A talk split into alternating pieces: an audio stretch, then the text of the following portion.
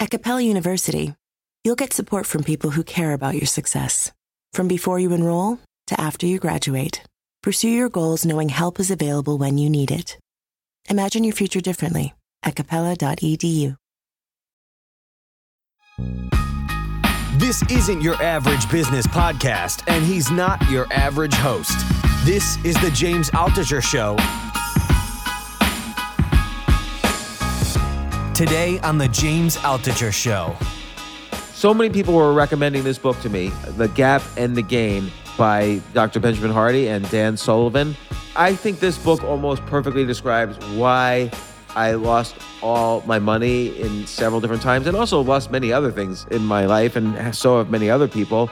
And it also talks about ways to bounce back, how to focus your mindset and your life so that you're living in the gain and not the gap. And what that means, Ben Hardy describes on the podcast.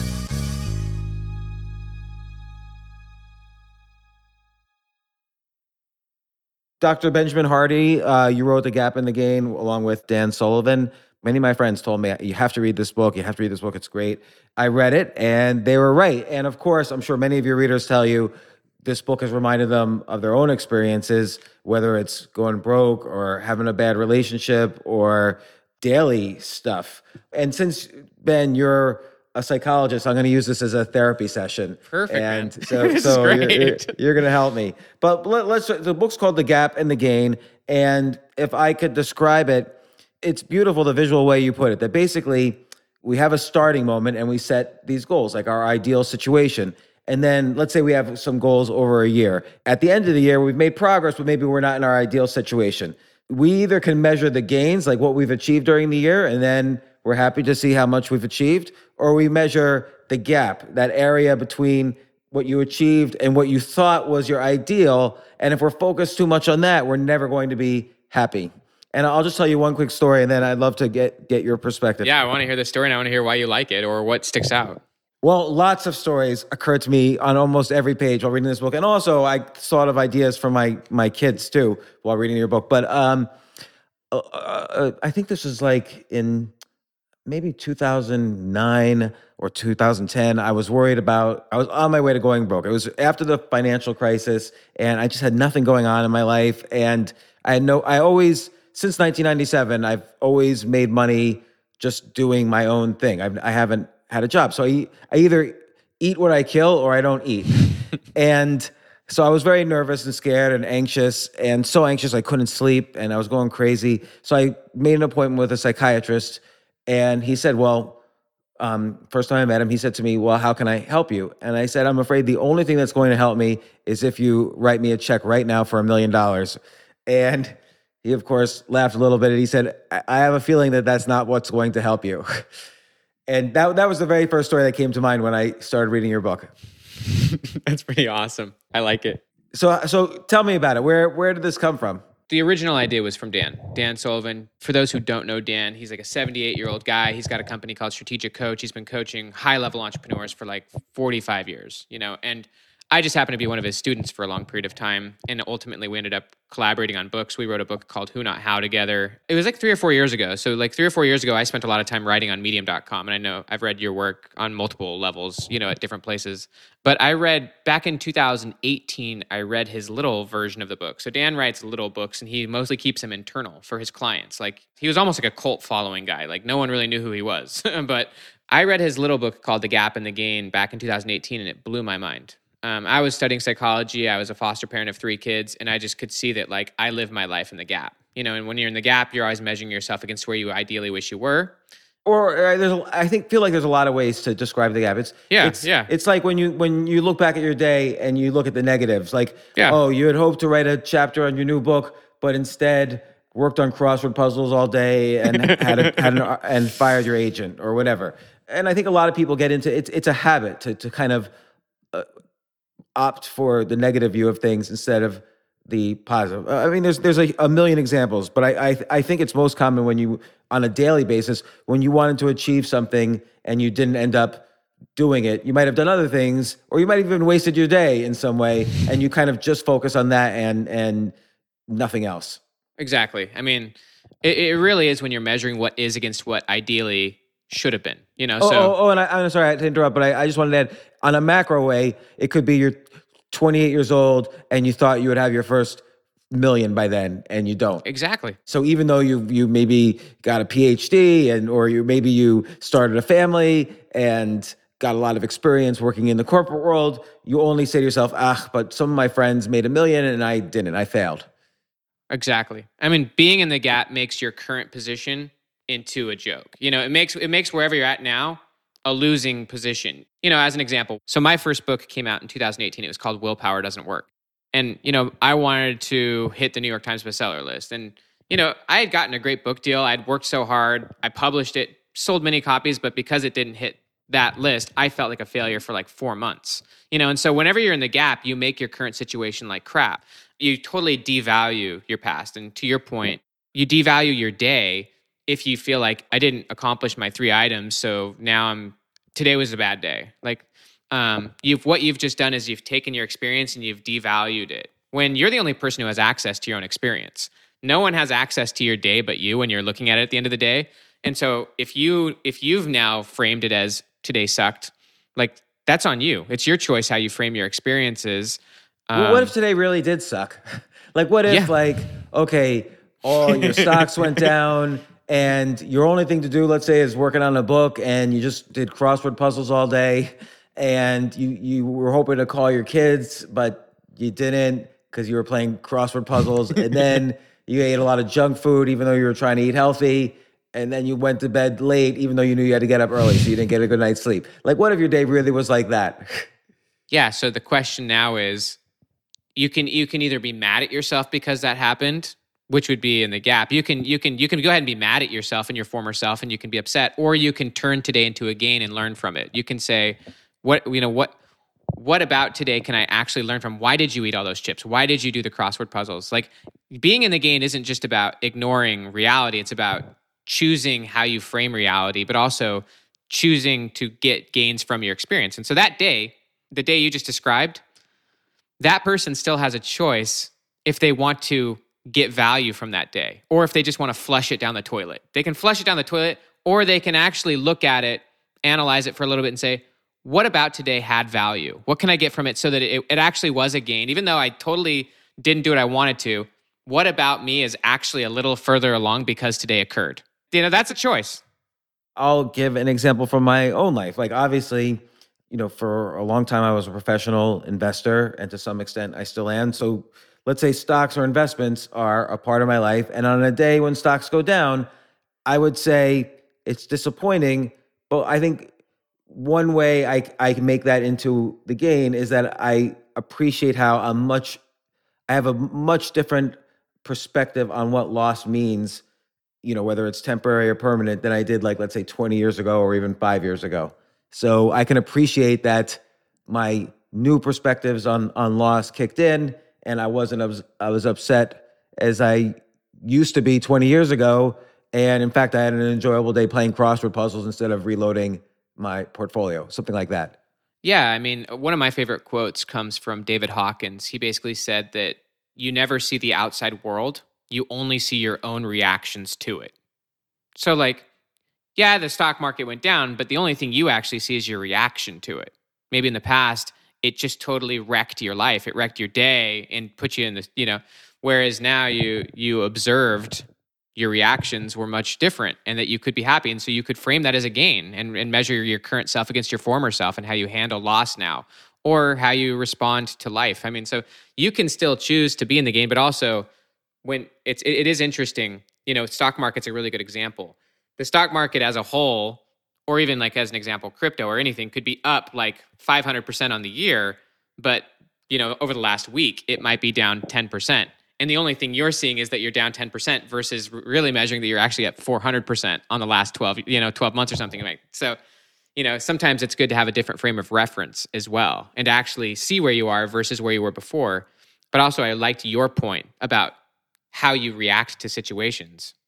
Yeah, because there's the situation, then there's the how you reacted to it, and then there's even more meta, like how you reacted to your reaction. So like, so like, there's your mindset, but then there's the meta aspect of can I improve my mindset? which is really your your book is the meta of the meta because you're. I, I should I should state that you there's all sorts of research in here that also states how your approach to living in the gains versus the gap is not only um, demonstrably healthier, people live longer, but also is uh, key to success. And you, you, there's all sorts of studies, even one study with nuns where they live longer when they, the, the nuns who are have a kind of more optim, not optimistic, but a more positive outlook on on their experiences and, and so on. I love some of the techniques you listed in the book, and th- there was one in particular that stood out that I want to call my daughter as soon as this podcast is over. At the end of every day, you know, list three of your wins and share them with someone. The original basis of this is, you know, all the research on gratitude. Gratitude's obviously an essential frame towards life, but you know, the research just shows it's that simple. Write down three things you're grateful for at the end of the day. It literally improves your happiness levels and your sleep framing three wins for the day is a little different than gratitude because let's let's just go back to that day, the one you described of all the stuff that went wrong.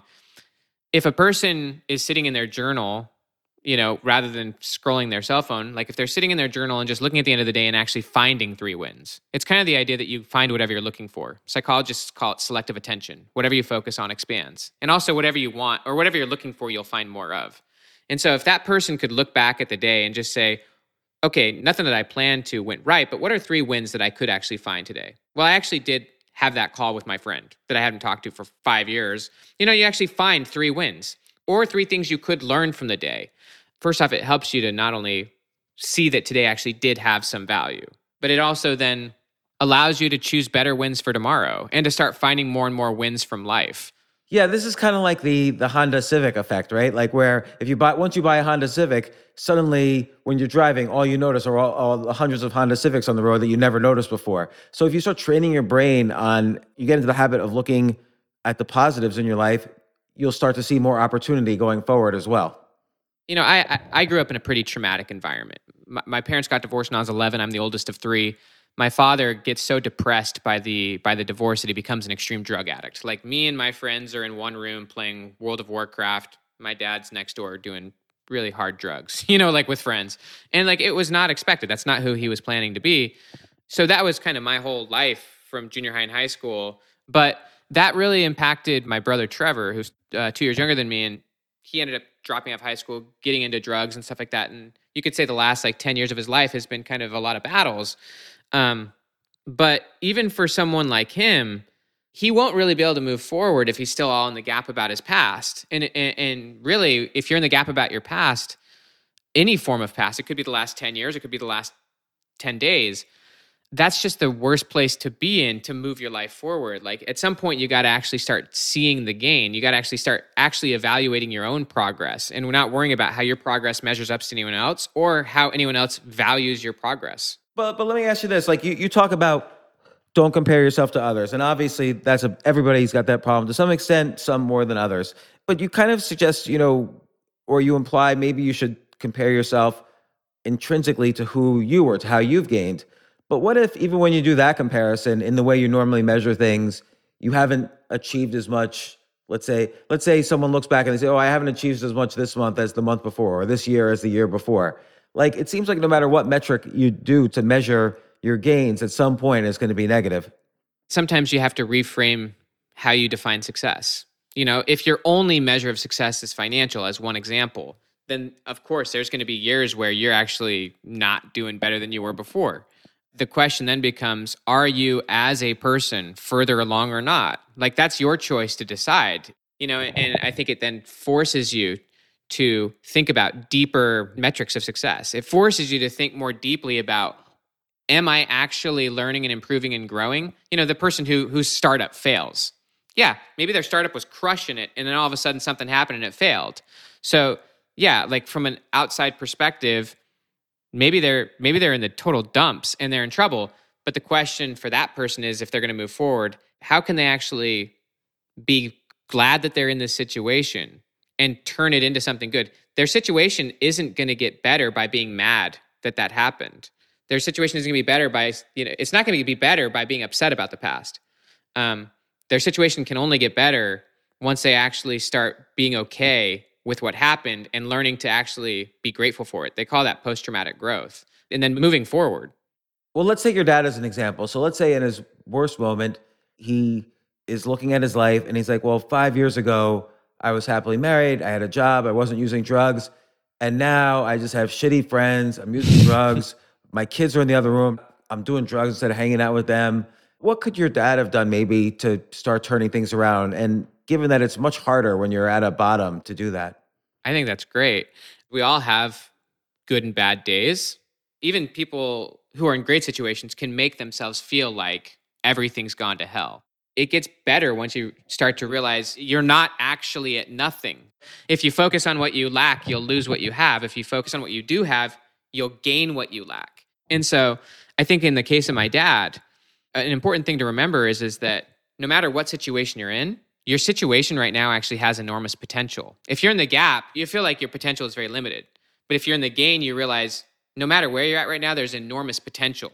As an example with my dad, one gain is, is that we were actually still coming to his house. We hadn't fully abandoned him yet. Like we actually were still having dinner with him, even though they were like microwave burritos. Like we were still coming around. He didn't lose us. Like, and so easily he could have if he was in a gain perspective, realize like he still had a, a, law practice, even though like he was barely running it. Like he he still had a lot of things going for him that if he was in the gain, he would have been able to actually start investing in those things and actually start turning them into bigger gains. If you're in the gap, is all he is in my case, my dad is all he's thinking about is, man, I really screwed it up with with my wife and like I'm now a failure. There's really nothing else I can do. I'm you know, like it just puts you down this this zone of thinking where because it didn't happen how it should have or how you thought it was going to, now you're almost like a lost cause when like right now you're not a lost cause. Like you still actually got some stuff you can work with. But it's so overwhelming. Like I, I take the during times when I was going broke, let's say 2001 or, or around then, I was going broke after selling my first business. And I was just so miserable and so down because I thought I had set up my family for generations. And then I literally went from millions to, to zero, lost my home, lost everything. And and like you even point out in the book, like at the time it was horrible, but now it's like a great story. I've written books about it. I've I've written articles and and it became part of my my thing that I was able to help people by describing how I bounced back. But at the time, I didn't know how to bounce back. I didn't know what to do. I didn't I couldn't even imagine bouncing back. Yeah. Well, well, looking at you now, obviously you've turned that experience into gains big time. I mean, you've framed it.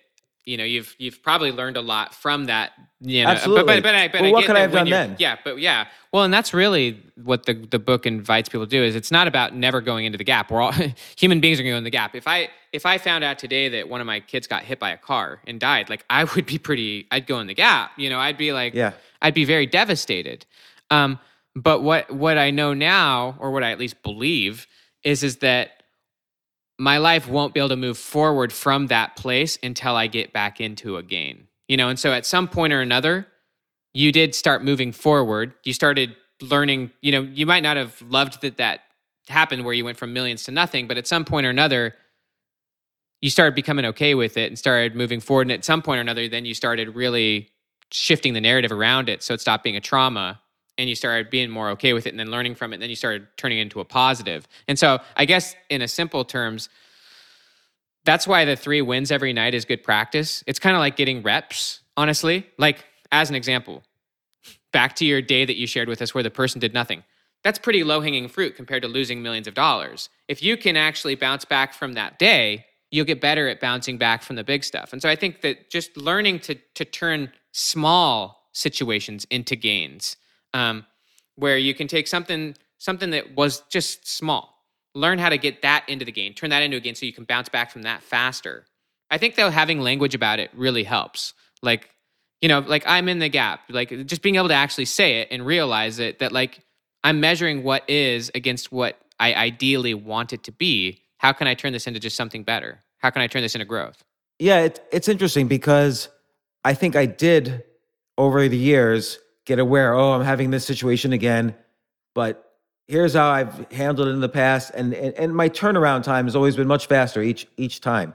You know, what I ended up doing back then in 2001, more, more like 2002, 2003, every morning, and this is similar to the journaling you write about in the book, every in the morning I would write I started writing 10 ideas every day, like Yeah, ideas for myself. And so it kind of gave me hope that I could implement these ideas one day and I'll move forward. And, and also it occupied my mind coming, you know, just doing, like you say, it's like reps, just occupying my mind with kind of a difficult problem, which is finding the problem was how to find opportunities for myself rather than just regretting or dreading, uh, but actually thinking about things that could happen, possibilities, did actually, you know, make those ideas turn into gains.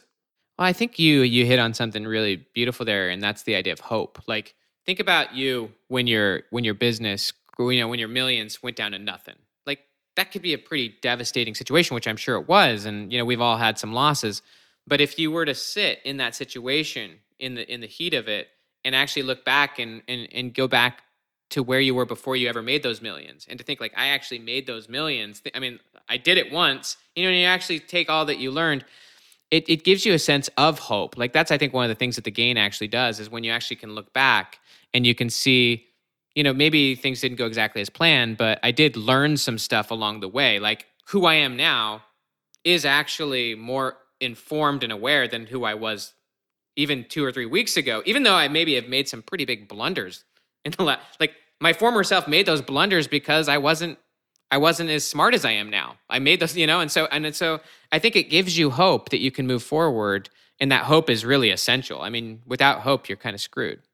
But you know, sometimes, and you know, as you point out, things get even worse. Like the next time I made money and then was going broke again, it coincided with uh, my dad had a stroke, and it and he kind of was immobilized by the stroke, like he couldn't move. We didn't know if he was actually awake or not, even though his eyes were open. And I remember thinking I would visit him all the time, and I remember thinking things were never getting better for him. They just got worse and worse and worse in this horrifying way. For I'm sure if he was conscious at all, it was horrifying for him. And then eventually he died. And it made me, and in parallel with my own situation, I was thinking, you know, things always do seem to get better. But here's an example really personal to me where it just doesn't get better. There is no way he could, even if he had a conscious thought, there's no way to himself to say to himself, "This is a good thing, and I'm going to get better." He just never got better. So I'm wondering, like, I got, I almost got like this PTSD from that moment of sometimes it's really hard to to realize that things could get better. You've seen if when you've seen examples where they just get worse. Yeah, and in those situations, um, you know, for you, you're the only person who governs your own perspective and your own experience. So like you get to, you know, and you're and the same is true of your dad. And and I know that in his case, like, you know, he was losing some cognitive or, or whatever he was going through. But for you, just as you as an individual, at the end of the day, you are the one who ultimately decides was it a gap or was it a gain? Like, are you in the gain about your dad and all that you went through? And that's it at the end of the day is you have to control how you feel about it. And I get that he, you know, he went downhill and he did die and we're all going to die at some point. But you you're the only person at the end of the day who decides how you feel about what happened. And you can be you can be devastated by it or you can really be grateful uh, for everything of your dad's life. Yeah, and I, I like your example with um, the women's the, the college women's soccer team where the coach uh, if they lost a game and losing a game is horrible because you've trained for it you've spent the week waiting for it there's only so many games in the season and the other team was mocking you all throughout and you lose. And so everybody kind of goes into the locker room and they're all depressed and he basically sets a timer and gives them five minutes to be depressed but then they have to then he gives 10 minutes where they talk about what went good in the game and then 20 minutes where they talk about what other people did well in the game, you know, on their team. And I thought it was really beautiful example. And they went on to win uh, the the the division, NCAA Division two for women's soccer. I think I think it was soccer. And I thought that was a, a great exercise to give yourself only five minutes to feel down about something before you start looking at for the positives. Whether you think at the beginning of that you might not think there are any positives, but as you mentioned, there's always something you could tell yourself. And I, I call this a difficult gratitude problem. It's always easy. you can be grateful. Oh, I have kids. I'm grateful. But oh, I'm late to see my kids because I got stuck in traffic. So you could be all upset. But a difficult gratitude problem is saying, I'm stuck in traffic because I live in this amazing city that everybody else wants to be at. And, you know, and then I'm going to have a great time with my kids once I get to them in this amazing city. Well, and, and the gain, you know, one of the things I talk about in the book is like the research on like when you're in a negative mindset, you you kind of go tunnel vision and you start just you you you limit yourself to what's available. You know, you're in the middle of traffic in a big city. You're you're an hour late for going and hanging out with your kids. If you're if you're pretty upset about that, you know, you have little options. But if you can turn the situation into a gain, you can't again, you can't change the fact that you're in traffic. Like, but you can change how you think about it, how you feel about it, and then what you do because of it. And, and you know what the research obviously shows is that when you're in a more positive state of mind that's what they call the broaden and build theory. You broaden your perspectives and then you can you can start to build upon the situation. And so if you're upset about it you'll call your son and be like can't do anything about this man. Like we're in traffic. It's kind of a crap you know it's or if you're in a gain perspective like how do i actually turn this situation into something useful? Yeah we're to be an hour late for the game or whatever we missed but like now i can just sit and talk to my son for an hour you know what I mean? Like I can just sit and talk to them. You can turn the situation into something good. Like if you, but you got to broaden your perspectives. You got to you got to take the situation and turn it into something, or you can just be upset about it and you can be, you know, I mean, it's up to you, I guess. I like the broadening perspective idea because it's almost like diversification. So if all your focus, like you said earlier, not everything's about money. So if all you're focused on is your financial situation, then every other day you're going to be depressed. Maybe one day you don't like your boss, maybe another day you're losing money in the stock market. It's it's nonstop. But one thing that I know that I did was if I had a you know, this is particularly when I was a day trader, it's like 20 years ago or 18 years ago. But what I would do is diversify my well-being. So, okay, if a bad day of the stock market, I'm gonna have a fun time playing Scrabble online, or I'm gonna hang out with my kids or whatever. So so I always had a way of and I always had an out if I needed one to to be happy on the day. I like that. No, I think that's great. And I, I, one thing I just think is important for people to realize, which we often don't. You know, the reason the gap occurs, and oh, and really the target audience of this book was for people like Dan's clients, people like you, honestly, who who are just fundamentally motivated, high achieving people that are never usually satisfied with what they've done. And they miss a lot of the joy that could have been theirs because they're so busy wishing that they were somewhere else. You know, as, as Dan would say, entrepreneurs are often people who are here but wish they were there.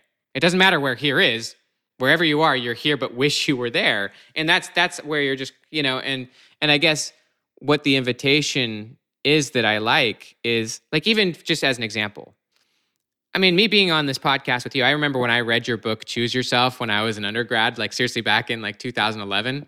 I, I wow. love I loved your I loved your book by the way. Yeah, no, I I loved your book by the way. Thank you. Um, one of my favorite books I've recommend, but but um, for me, it's fun just to sit and have a conversation with you. And for me, I can be in the gain about that. And then I can measure myself backward against when I read your book and think about what the heck's happened in the last 10 years. And I think for for many high achievers, they never take the time to actually appreciate their progress and value their current situation, to value really the gold that's happening all around them. Because it doesn't really matter what you've done, your ideals, that's one of the things that is just true is, is your ideals never stop moving.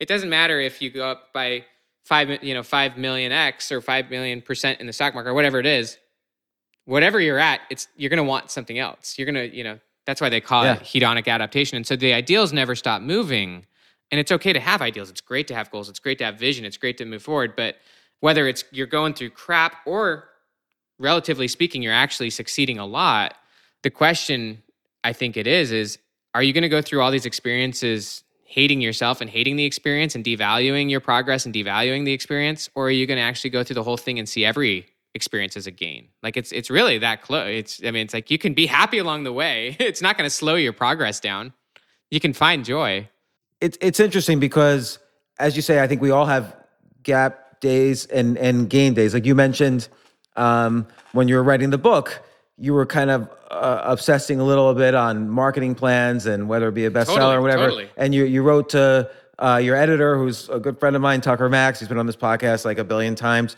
and uh, uh, and he he wrote back to you. This is very Tucker. Uh, he he wrote back. Uh, are you having a gap a gap day or something like that? Like yeah. kind of throwing it in your face a little. And we all have these moments, and I think it's like as you said, it's it's. I like how you viewed it as almost like reps in a gym because you have to get you have to get used to being self aware enough to know you're having a gap moment. Like for instance, when you were just saying, you know, Dan Sullivan deals with a lot of entrepreneurs. In fact, you know, and you point to me, people like you, high achieving, high motivated. I was, I, I the, my very first thought was, I fooled another one again. I'm a lazy, good for nothing who's not really done much of anything lately. But you know, but you I, are then you- ambitious and you have dreams and you you measure yourself against those dreams probably pretty regularly.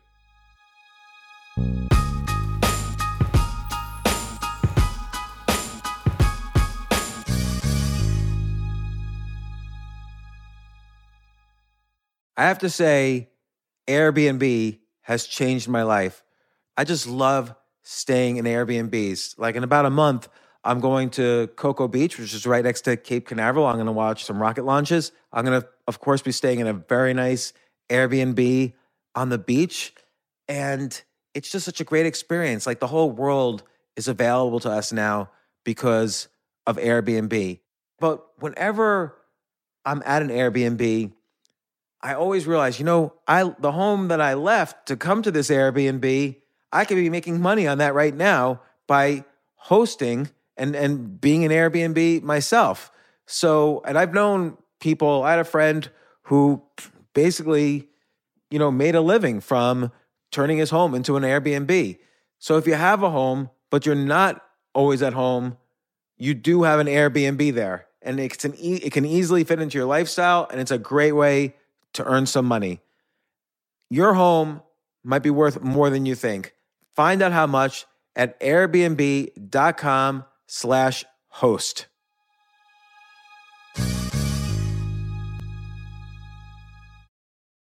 The famous Abraham Lincoln quote says, Good things come to those who wait. I wonder, did he really say that? Jay, did he really say that? Can you look that up? Regardless of who said it, that's only part of the quote. The full quote is, Good things come to those who wait, but only the things left by those who hustle. Well, if you're a business owner and want the best people on your team, the same applies. Uh, And listen, I've interviewed 1,500 people now and a lot of entrepreneurs. I can safely say the one thing consistent among all entrepreneurs and CEOs, the, the successful ones, is that it's all about the people you surround yourself. You, if you hire well, you're going to have a great business. And, you know, thankfully, ZipRecruiter puts the hustle in your hiring. So you find qualified candidates fast. This is so important. And I, I want you to try it. You could try it as a potential employer or employee. You can try it for free at ziprecruiter.com slash James. ZipRecruiter's smart technology finds top talent for your roles right away. Immediately after you post your job, if you're hiring, ZipRecruiter's matching technology starts showing you qualified people for it. And I will tell you that I signed up on ZipRecruiter as a potential employee. You know, I just wanted to see how it works. And right away, it started matching me with really amazing potential employers. So give it a try at ziprecruiter.com slash James. Let ZipRecruiter give you the hiring hustle you need. See why four out of five employers who post on ZipRecruiter get a quality candidate within the first day. Just go to ziprecruiter.com slash James to try it for free. Again, that's ziprecruiter.com slash James. ZipRecruiter, the smartest way to hire.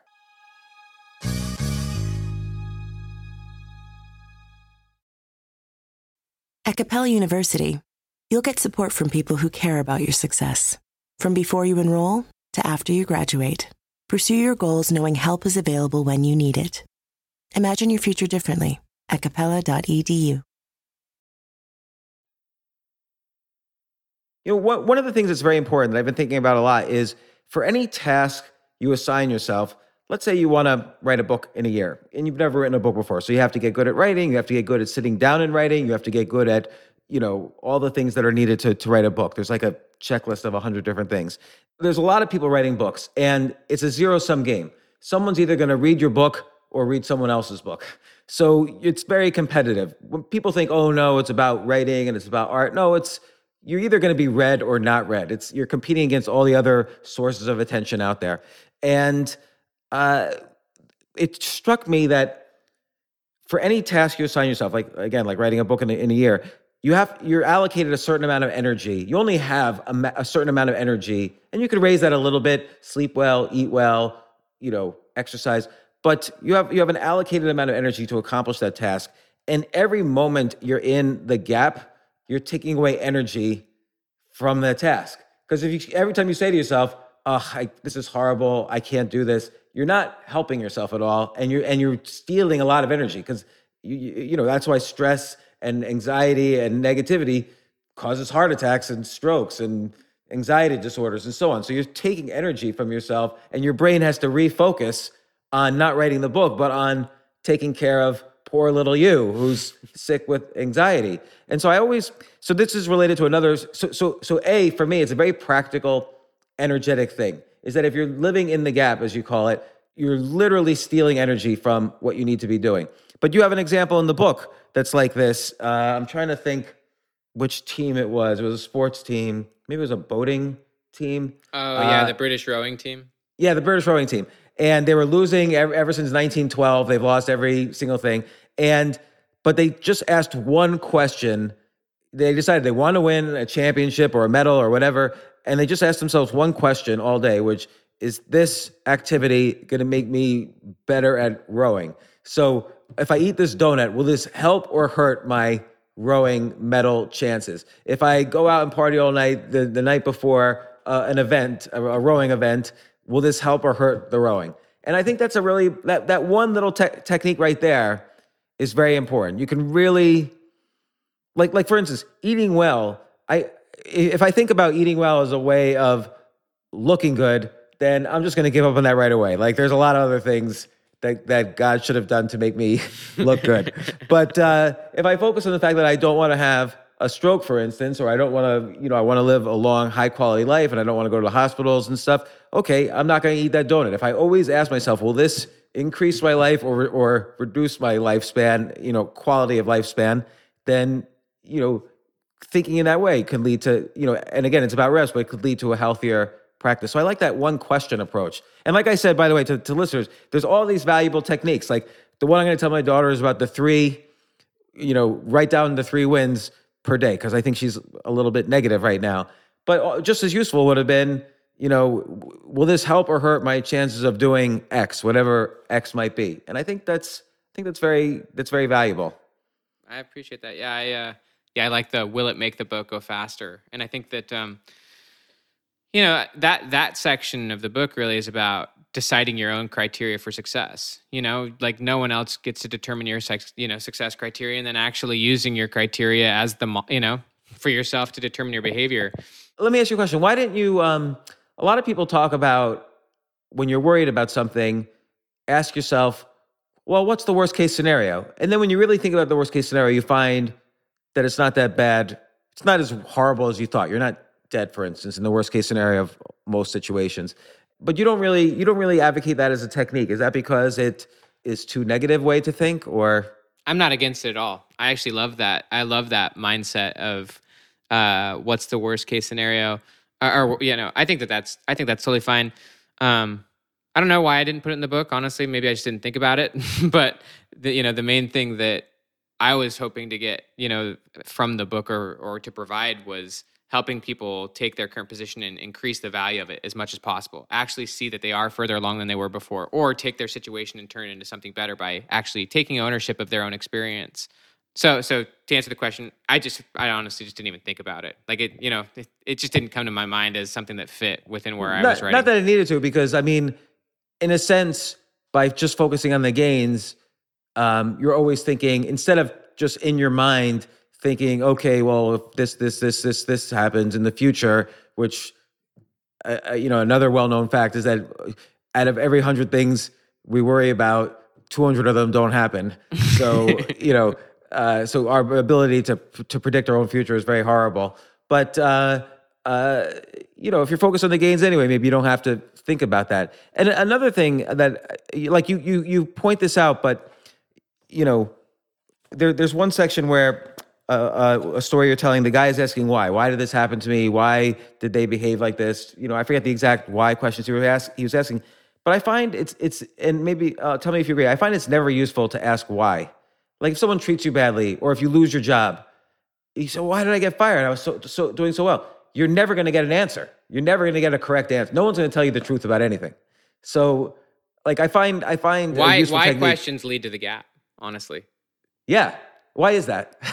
I'm gonna ask you a why question. Well, because so, and that story was about a close friend of mine named Richie Norton. Um, Uh, yeah, right, yeah. and he's That's just a horrible story. freaking awesome guy, but his son died, you know, and so he was obviously who wouldn't be bummed out if your child died. Yeah. Um, and so yeah, for a long time he was asking like, why me? You know, why why did this happen to me? Why, well, you know, God, why uh, why did you do this to me and not to someone else? Someone else's child, you know, was sick and their child lived. Like, and so what those kind of thoughts lead to is it usually leads to you comparing your situation with someone else's, you know, and feeling like, why did this happen to me and not to someone else, right? And like, you know, that just puts you in kind of a comparing and and, and it, it doesn't really solve the problem because there actually is no answer to the question you know? And so it just leads you down a, a, a rat hole or like a, a, a rabbit hole of trying to it, when you ask why you're upset that it didn't happen ideally how it should have you know?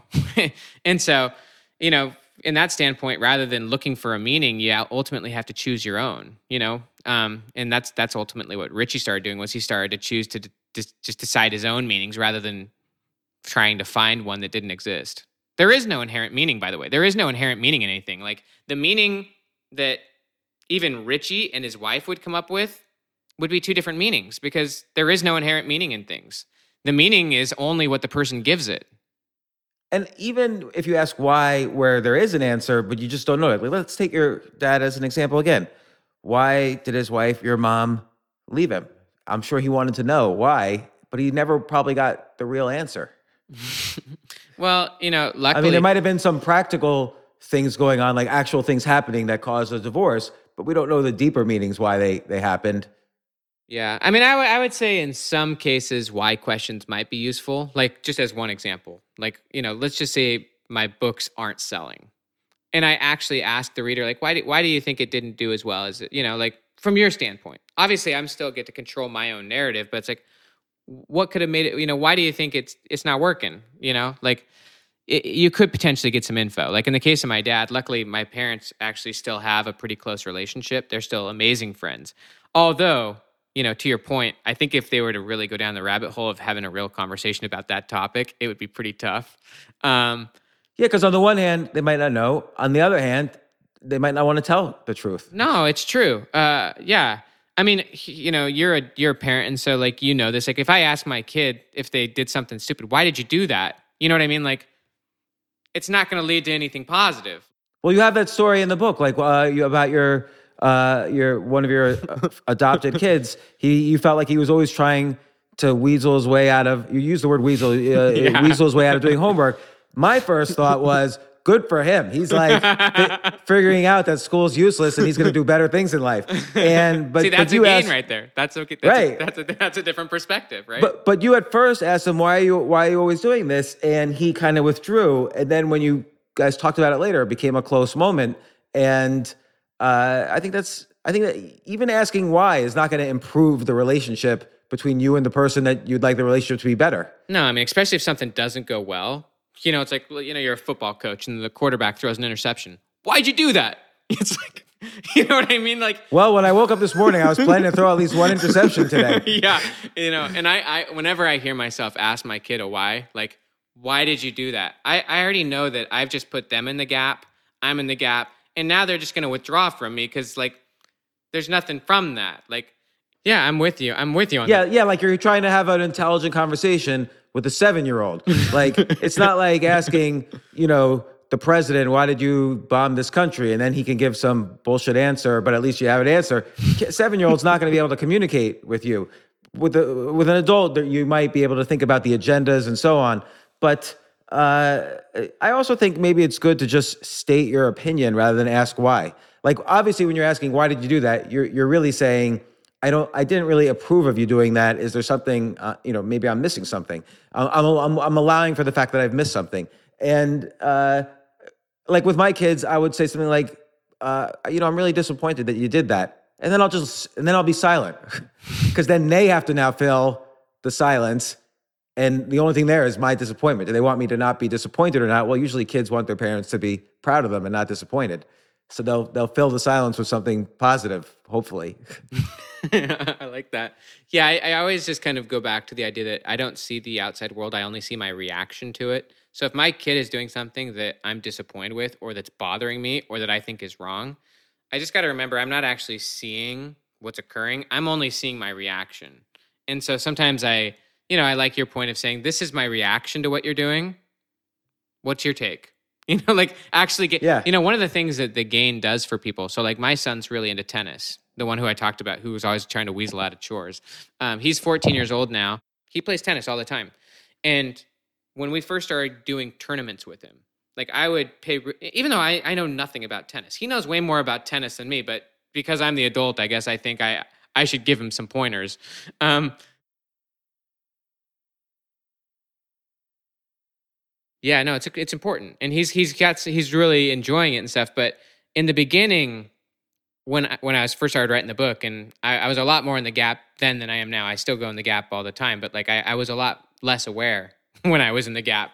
And um, you know, after his tournaments, if he would lose or something like that, I would immediately start um, explaining to him what he was doing wrong. You know, um, rather than helping him define his own experiences because that's really what the game's about is is ultimately defining your own experience. And so now after his games whether he wins or loses i don't go and immediately project upon him my perspective of his experience. It was his experience. He was the one playing the game. I was sitting on the bench doing nothing. So why should i interject my opinion of what his experience was and so, but, but, let me ask you a question. Oh, sorry. Go ahead. Well, my main thing now is is really trying to help him get better at defining his the, the meaning of his own experiences. And so I, I, I feel like I've gotten better at rather than projecting so fast, trying to frame his experience for him, just actually asking him, "What did you get out of that experience? Like, what what what did that do for you, or what did you learn from that, or what what what was your take on that that tennis match?" And actually, just letting him define the experience for himself. Yeah, and then in a meta way, you could kind of nudge him to think about gains. Like, let's say he lost a match and he lost it horribly. Like, he missed. Which he does regularly still because he plays a lot of people. Oh, yeah. Look, I mean, th- this is an important part of, of, of the whole idea of this book is that why are there gaps and gains? Because often for human beings to feel positive, they have to challenge themselves. And so your son's playing competitive tennis. That means he's playing against kids who've trained roughly as much as him, give or take and they want to crush him. and it's not like reading a book. He's like, the book's not trying to like make you feel inferior and crush your soul, but like his opponents are uh, when he plays tennis. And so let's say he he loses against someone that last year he beat, and he and he loses because of stupid mistakes. Like he missed like eight serves in a row, and so he just and he lost by that game. He's going to feel horrible, and he might say, "Oh, why did I miss those serves? I feel horrible. I'm so stupid. I'm not going to be good at this. I'm not going to get into college. There goes my pro career. Uh, this guy's going to laugh at me the next day and whatever." And like, what would you tell him then at that moment? Like, if he's just totally down after a big loss? Yeah.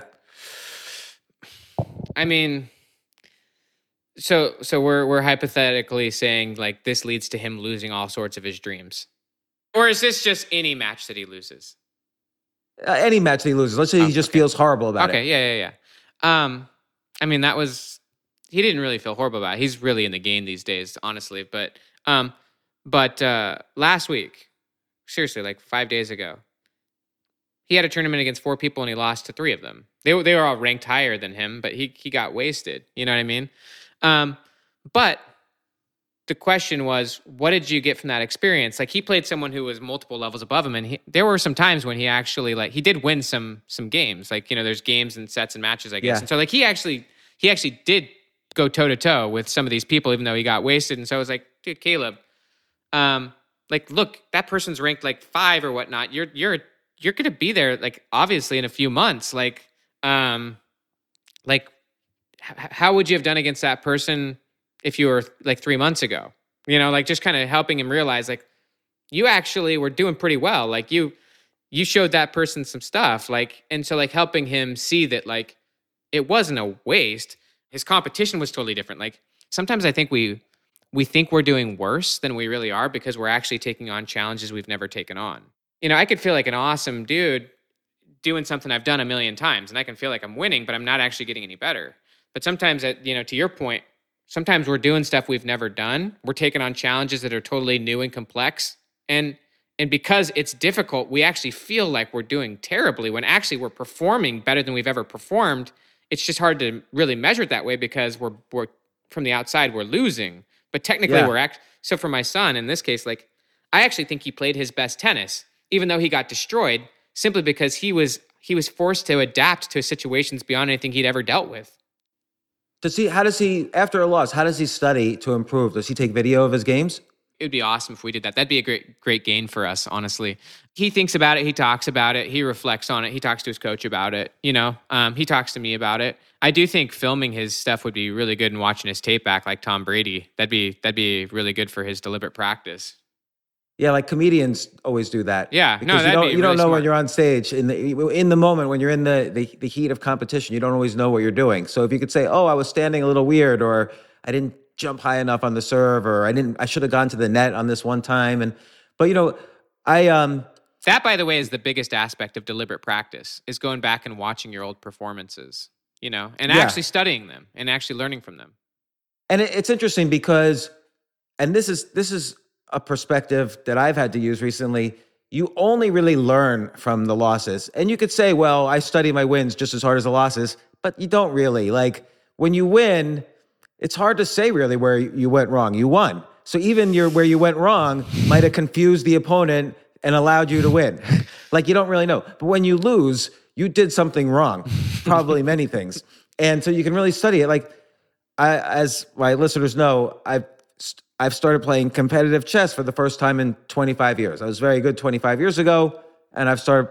I figured, okay, I'll I'll study. I'll do all of my techniques. I'll study and get better, and then I'll play in a a real over the board in real life tournament, not just an online tournament. And so I studied a lot for eight months. I studied online. I was crushing it. I was doing at least as well as I'd ever done in my life. And then something about playing in a tournament. The very first tournament was it was like the worst competitive experience of my life. Like it's almost too classic how bad it was. It was five losses and three draws. I, I had never done a tournament where I didn't win a single game. Five losses and three draws to people rated much lower than me. And I would just make I was so upset at myself. But then I remember, you know, this idea that you only learn from studying your failures. And of course, with chess, you have a lot, you, you know, you, you write down all the moves. So I could really study and you have a computer that could help you and a coach that could help you. So, you, so I figured midway through the tour, I figured, boy, I am collecting a treasure trove of possibilities to learn because there's, I obviously have so much to learn. I never, if I had won every game, I would have nothing to learn from this tournament. Now I'm definitely going to get better as opposed to just ride my success. So it didn't solve things completely for my mindset, but it it it helped. You can be upset that you lost and get nothing out of it or you can really just take it as like this is really phenomenal feedback right? Like it you know and if you're if you're putting yourself in those situations where you're trying to learn trying to grow trying to compete um you know it's it's sometimes not enjoyable to have reality smash you in the face but if you become if you become you know if you if you become willing i guess to to actually learn from it then you actually start to embrace even hard punches because you know that you can turn it into a gain you can really learn from it you actually become grateful that you lost because now you're more aware and you can adjust and so yeah i mean i think i think i think that's great i mean i hope you keep going at it and keep getting better with it Oh yeah, I've now had three over the board tournaments, and this last one I did very well. So I could see. I mean, that first one, I have a coach, of course, and uh, we haven't we haven't even finished going over all the games of the first one. Like on the very first game, I have maybe 20 or 30 pages worth of notes so far, just learning from it. But you have some checklists in the book that are related to this. I got a point though. I got to share with you. You just really tr- Sure. you triggered something. Have you ever uh, read Josh Waitzkin's book, The Art of Learning? Yeah, yeah, no, Josh Waitzkin's great. Yeah, I mean that he's got a full chapter called "Investment in Loss." You know, and he talks about you know back when he was studying Tai Chi and whatnot, like you know when he was in an open gym, like there'd be opportunities where you could go and choose to spar with someone, and he said most people would just go against people their own skill level because they didn't really want to lose. But what Josh would do is he would go and purposefully compete with people like four or five skill levels above him, and purposefully get the crap kicked out of him because he was investing in loss because he knew that if he could quickly expose his weaknesses he'd much more quickly be able to start identifying them and adapting and, and adjusting them. And so he was purposefully putting him in situations where he was losing, but he saw it as an investment. And he found that other people who were unwilling to put themselves in situations against better competitors where they could have their weaknesses exposed, those people stopped progressing. Yeah, it's it's very true. Like I would see this in the stand-up comedy world. So a lot of times you're doing stand-up comedy and a celebrity comedian shows up and wants to go on stage. So the the booker asks you, do you want to go before? Like this happened to me. Do you want to go before Bill Burr or after Bill Burr? And some people would say Bill Burr is the best stand-up comic on the planet. And I would always say I want to go up immediately after Bill Burr because A, I know nobody else wants that spot. And B, the audience hates by default anyone who's going up after the celebrity comedian because they're they just want to call their friend and say, "Oh, I just saw you know Dave Chappelle or Bill Burr or whatever," and now you're this now some stranger is just like that's not as good is is trying to make jokes up there, and that's a it's a very big challenge because you you you live or die in those few minutes by how the audience is reacting to you and uh, it's that exact thing of investing in loss. But you also have this. Uh, uh you, have got all these great checklists, and um, uh, a lot of it is also about how do you, you know, like one guy. One guy's checklist was. Uh, is this going to help me financially? Is am I going to bro- learn something? Is oh, yeah, I, I yeah. that was, was. that was uh, Lee Brower's success criteria. That's uh that's floating in chapter two. Um, but yeah, that's uh that's where you know, he just has his own. It's kind of like will it make the boat go faster? He has his own. He has his own filtering process for, you know, and he developed that filtering process by the way through having lots of experiences. You know, even going through hard experiences is a gain because it, it allows you in a lot of ways to know what you don't want in the future. And so, um, in the case of Lee, he's just over time developed a really clean filtering process for is this something I want to do? And he's got like five or six questions he asks himself to determine if it's worth his time. Yeah, and it, I thought that was very valuable, and I started applying it to the things I'm doing in my life. And and one thing about that list is, or or around that writing that you did, is that make sure you're doing this for the right reasons. Like for instance, if I'm playing just to avoid some other thing in my life, or I'm I'm trying to prove something to someone else. If you know the reason I feel bad and a loss is because now everyone's going to think I'm a failure and stupid or whatever. Like these are the wrong reasons to do something. And again, it's this energy thing. Like if you're allocating energy to proving yourself to someone else, whether it's through writing or chess or tennis or your job or whatever, or money, then that's going to steal energy away from the task at hand. You have to do it. It's like uh, the the quarterback you, you you wrote about. You have to do it for intrinsic reasons. Like he loves football, but he doesn't need to prove himself to anybody, or even he doesn't need to prove himself to himself. He loves playing football, so he doesn't have to be obsessed with it he has faith in his work ethic. He works very hard. He knows what he needs to do to get better, obviously.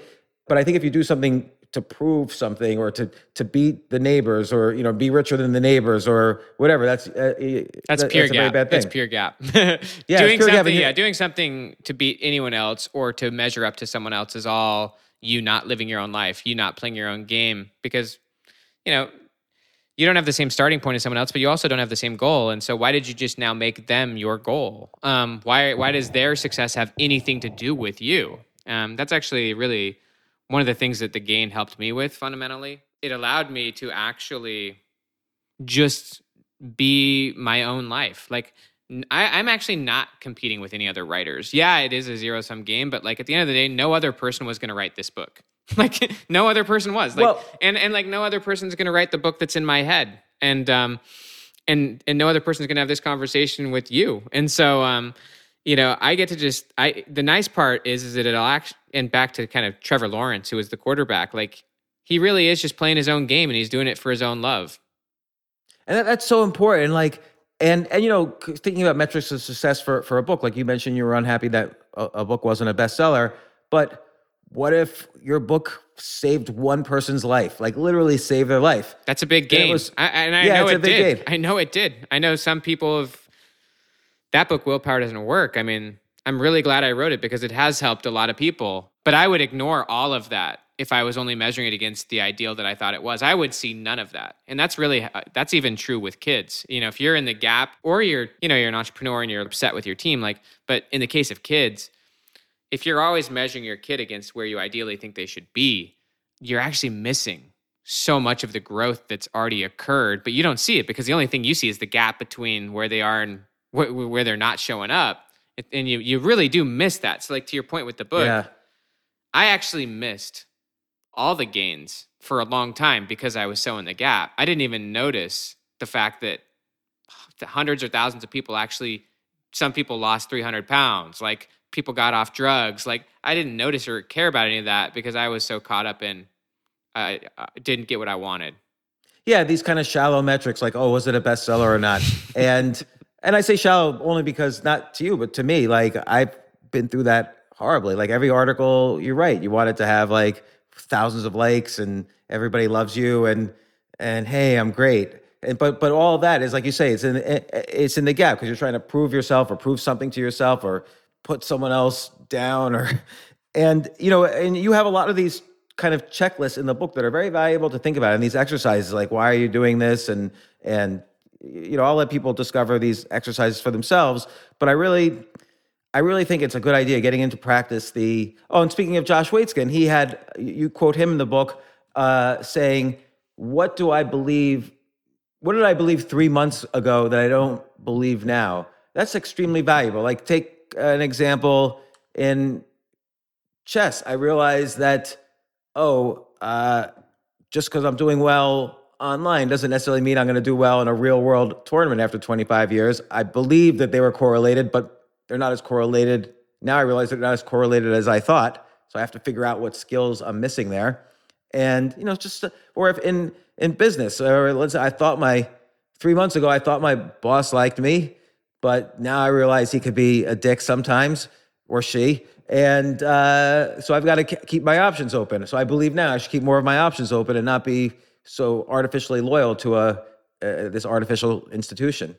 Well, that is an interesting, you know, aspect of all of this, which we didn't really go into. But that's all right. Is just that because our brains adapt so much to our current perspective, and even our memory is based on reconstructing our current perspective towards the past, we actually undervalue how much we've changed, even in the last week. Like chances are, like if you were to actually go back into the brain of yourself a week ago, you actually probably see a lot of things different than you did even a week ago. It, uh, yeah, because of your book, The Gap and the Gain.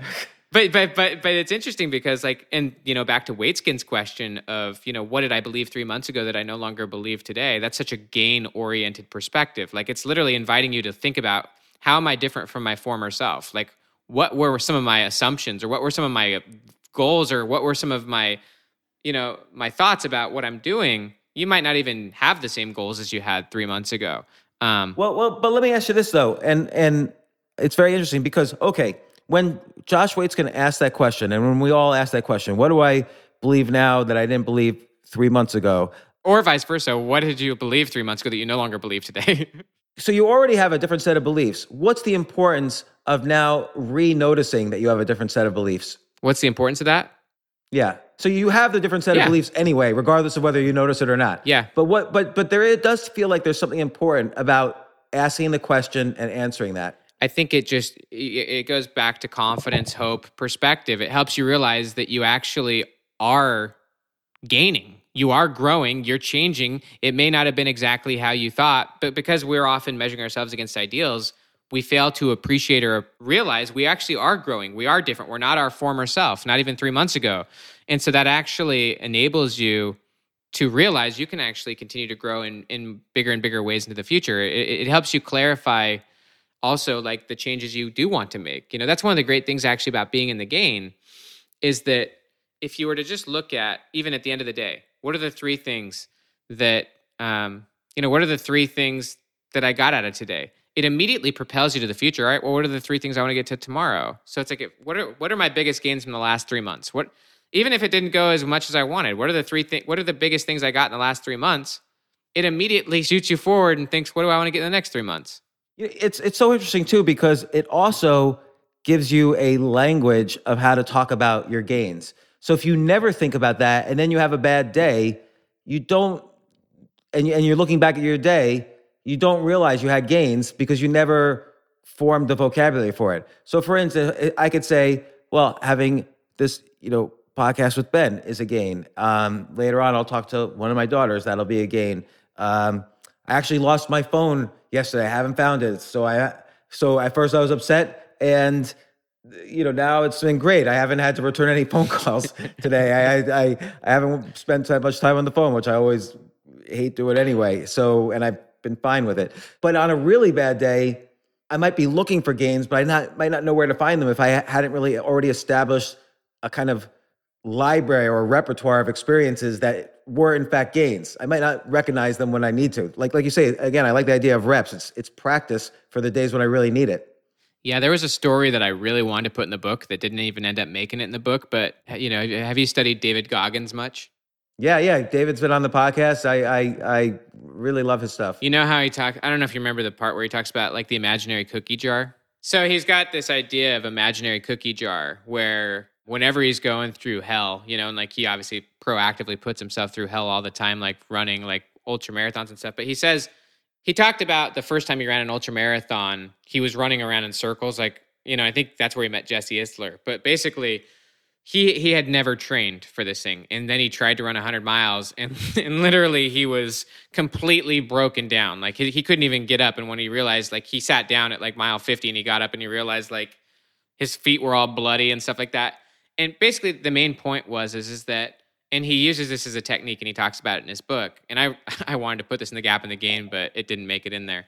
But um he was basically saying that once all of the demons came and he was in the darkest hell trying to get himself to keep going. Like nothing could motivate him to keep going except for thinking about his past wins. Like and he calls that going into his imaginary cookie jar and pulling out a cookie and eating it. Like he thought about you know when he made it into like the Marines and like he said it the the at your darkest lowest point, which he describes as being when he was trying to go that 100 miles, nothing nothing could conjure any motivation. And then at that lowest burial moment, the only thing he could grab was his gains. Like the only thing he could grab was look at what I accomplished. Like, look, I did this, I did this, I did this, I did this. And he just calls it imaginary cookie jar.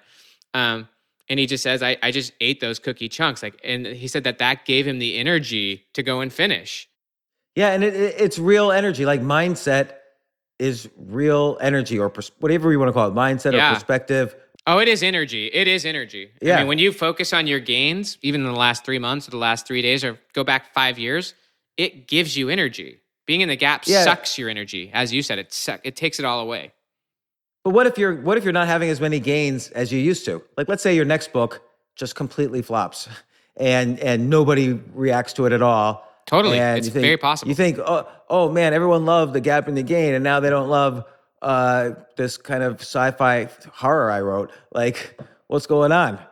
Yeah, I mean, you know, you can you can do one of two things. You can either you know choose a different success criteria that you didn't actually write that that sci-fi for for viewers, but you you know you you got different things out of that book. So you can either change your success criteria, being one, and find maybe a higher order metric of success, yeah. and learning that like you're still glad you did it, like, and you got to, or you can actually fundamentally dissect it and learn from it and get gains from it. Why wasn't this book as successful? Like, what am I doing differently? You know, and then you might find gains. Like some books, as you know, have like little cult followings where maybe maybe it's not as broad an effect but it's having a deeper effect you know and so you can ultimately find gains but also you can learn from it and ask yourself did i go away from something that was was working or i mean you can still get gains out of it even if even if even if the only gains are maybe i didn't have the same energy maybe i didn't put as much quality into that book and so you know i'm going to learn from that and you know do better next time like sometimes you know, I like the saying, you know, you're either winning or you're learning. You know, that goes back to the idea that, you know, you learn a lot through your through your often failures. And so, you know, you can either change the success success criteria or you can just fundamentally learn a lot from it and just be in the gain. Being mad about it's not going to change the fact that you just published the book. Right, and and to your point about energy, it's if you just keep saying I suck, I suck, I suck, you may never write. You're, you're not going to have the energy to even pitch a book idea again to a publisher or an agent or whatever. Uh, you might not start another book again because you're too afraid to fail again or what you viewed as failure. I'll close with this because I really love this beautiful quote that you put in the book from Jay Krishnamurti. Um, and now I'm, I'm going to forget the exact quote, but it's basically you either have freedom from or freedom to. So, oh, you could think to yourself, oh, if I had money, I could have freedom from all these awful bosses and this nine to five grind and all this. Or you could say, hey, if I work hard and and achieve, I could aim towards freedom to play golf all day, or freedom to write that novel I wanted to do, or freedom to spend more time with my kids, or whatever. So I, I like that. That's awesome. There's so much in this book is about perspective shift and how important it is to basically move your life forward. This one life we have, and I just that was a really beautiful view of of freedom. Uh, yeah, I love that. I mean, that's that's a big, big, deep underlying tome of of this whole idea. Like when you're in the gap, you feel like you need something, and so you're trying to free yourself from your your current situation because you need something else. You know, I needed that New York Times bestseller, so I'm trying to free myself from my failing state. The great part about the gain is is that it releases you from needing anything. I don't need that bestseller. I don't need my business to succeed, or I don't need anything. Uh, I can still choose what I want, and I can go get what I want, and that's what really freedom too is all about is stop worrying about what you're trying to escape and instead start just getting what you want. Um, Yeah. and it's it's it's it's, it's it, I love I love uh, I love being free from unhealthy needs and attachments. Yeah, don't, that is key. That don't we all? So, uh, Doctor Benjamin Hardy. Does anyone ever call you Doctor? In random situations, yeah. Doctor Hardy. Like to have- the subtitle is "The High Achiever's Guide to Happiness, Confidence, and Success." The book is called "The Gap and the Gain." It's a very quick read. Actually, it's very well written. It's a very quick read, and I, I will make a personal guarantee that if you read this, you're gonna feel better. You're gonna have ideas about how to at least live your life today. You might forget it a month from now because it's always hard to build a new habit. But I'm I'm I really like you how you put into words these fundamental ideas that are so important. Again, not just for happiness, but having energy to really do the things you want to do. And it's so important the perspectives you bring in this book. So I'm gonna try to live more of my life in the gain. I was I was in the gap this morning because of my lost phone. Sounds trivial, but couldn't find it.